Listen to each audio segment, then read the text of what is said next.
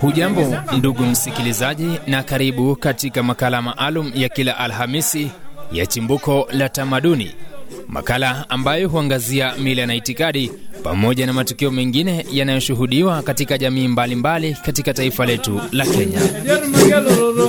Katika awamu yetu iliyopita tuliangazia kwa mapana na marefu kuhusu mfumo wa kumpa mtoto jina katika jamii ya Kimasai pamoja na yale yanayotekelezwa mwana anapozaliwa katika jamii hii.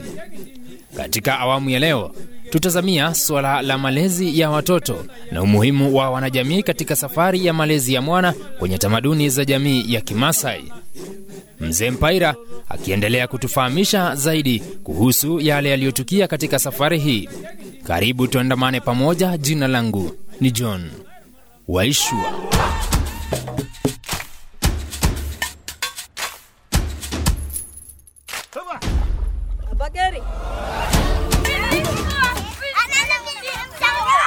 Waswahili walisema kwamba mwana umleavyo ndivyo akuavyo, kwani hata udongo hufinywa ungali maji. Jukumu la malezi ya watoto katika tamaduni na jamii ya Kimasai lilikuwa jukumu la wanajamii wote, kuanzia kwa wazazi wa mtoto, jamaa wa karibu, watoto wenzake na hata jamii nzima kwa jumla. Ili kuhakikisha kuwa mtoto amepokea malezi yanayomfaa, mtoto alipata kuongozwa kwa ushirikiano, akifunzwa yaliyo mema na kuonywa dhidi yasiyokubalika katika jamii.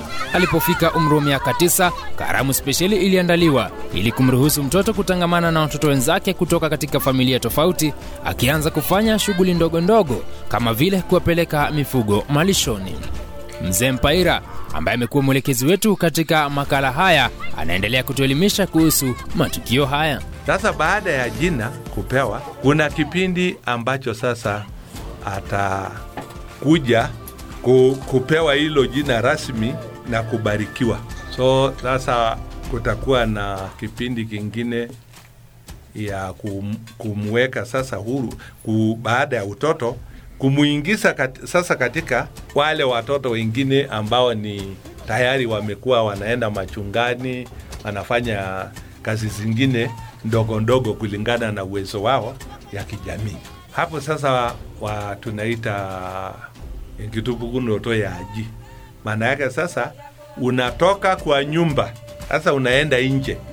Sasa wewe si mtoto wa hapa nyumbani tu, unaenda utaenda machungani, utaenda wapi, hata utaanza kutembea huko nje na wapi. Kutokuwa na mfumo bayana wa elimu katika tamaduni hii haikuwa maana kuwa watoto hawakupokea mafunzo. Badala yake ilikuwa jukumu la nyanya na wazazi wengine wa kike kutoa mafunzo haya kwa njia ya kusimulia hadithi zilizosheheni mafunzo tele, sawa na nyimbo ambazo zilikuwa na majukumu ya kuonya, kuelimisha, kufahamisha pamoja na kuburudisha.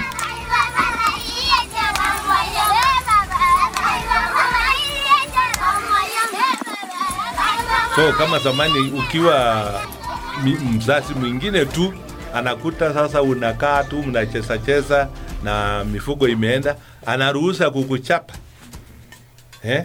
na, na hata utakuja hata kueleza wazazi, kwa sababu anajua mzazi haiwezi kukuchapa bure, lazima kuna jambo umefanya ambayo ni makosa. Kwa hivyo kwa malezi watoto walikuwa wanalelewa na jamii yote. Njia nyingine ya kupokea mafunzo katika jamii ya Kimasai ilikuwa ni kupitia kwa watoto wenzake.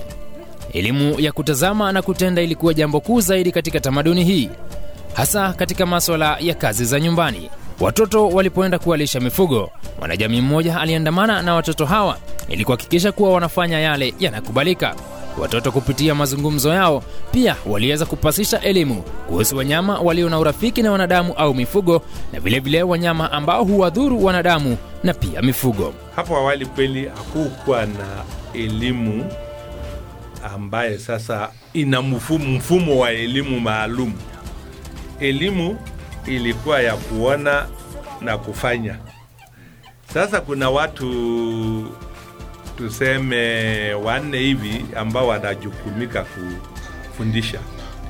Moja ni familia haswa, familia yenyewe. Pili ni watoto, wale watoto wengine, kwa sababu wanapoenda machungani wataona mti na atamwambia huu mti inaitwa hivi na huu mti una matunda matamu au ni sumu. Ataangali, ataona wanyama, ataelezwa huyu mnyama anaitwa jina fulani na inakuliwa na wanadamu ama haikuliwi. Huyu mnyama ni mnyama hatari, kwa hivyo ukiona karibu toroka ama usipeleke ng'ombe karibu na mahali wapo. So atajua e, tofauti baina ya wanyama wala nyasi na wanyama wala nyama. Walipofika wakati wa kubalehe, watoto waligawanywa katika makundi ya wasichana na wavulana ili kupokea mafunzo yanayowafaa na kuelekeza kwa njia inayofaa kulingana na umri wao. Wasichana walianza kuelekezwa jinsi walifaa kuishi kama wanawake katika jamii. Kina mama, nyanya na mashangazi wakitekeleza mafunzo haya yaliyotekelezwa katika mazingira ya nyumbani, wakati kina mama hao walikuwa katika shughuli zao za ushonaji wa shanga. Watoto wa kiume kwa upande mwingine, nao walichukua mkondo tofauti kwani walipokezwa mafunzo yao kutoka kwa wazee katika jamii wakiwa katika makazi yaliyojulikana kama oripie na hapa walikana kutagusana na wanajamii wa kiume na wazee ili kujifunza jinsi jamii iliwahitaji kuishi. Cha muhimu pia kutambua katika jamii ya Wamasai ni kuwa wakati wa kubalehe, wasichana na wavulana hawakuruhusiwa kutagusana kiholela. Ikifika umri huo wa kubalehe, wafulana wa- wa huwa wanaenda kulala katika Wamaasai sisi hatulali nyumba moja pamoja na mama, tuna nyumba yetu huko nje ambayo tunaita Oripie. Sasa wavijana wanaenda Oripie, wanakaa pamoja na baba au babu ama, ama yoyote yule wa, ako pale. So hapo sasa ndio hawa wanaanza kufunzwa na maana wasichana waendi huko. Sasa wasichana nao wakati eh, mam, akina mama wanakaa kushona mahali tulikuwa tunaita ngetagata, wanakaa hapo hapo, ndio mahali wanafundishiwa, na mara nyingi hawatengamani na, na, na, na wanaume.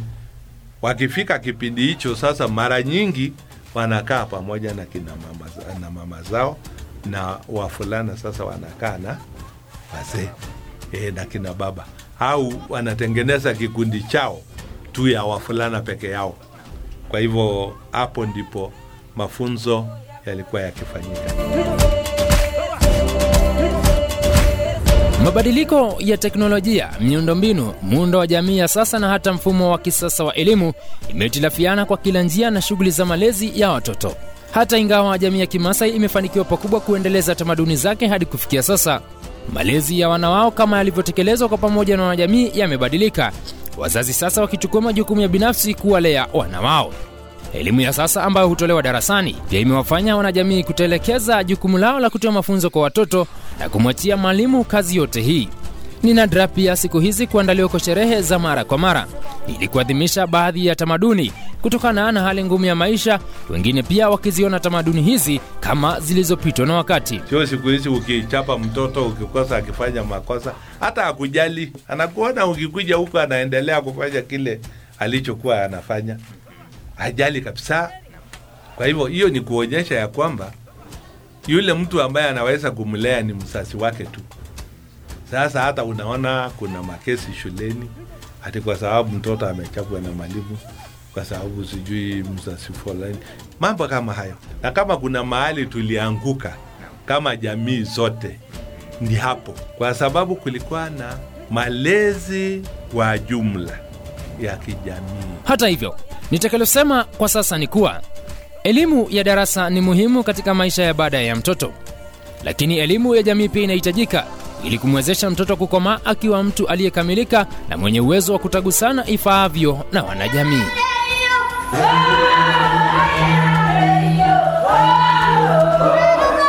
Kufikia hapo, ndugu msikilizaji, inaomba kutia kikomo makala haya siku ya leo, ikitumai umepata ufahamu wa jinsi watoto wa Kimasai walipokea malezi yao na kukua kama watoto hadi walipobalehe. Tupatane siku ya Alhamisi juma lijalo katika awamu ifuatayo ya makala ya Chimbuko la Tamaduni. Tuendelee kujifunza mengi na kufahamu zaidi kuhusu tamaduni zetu.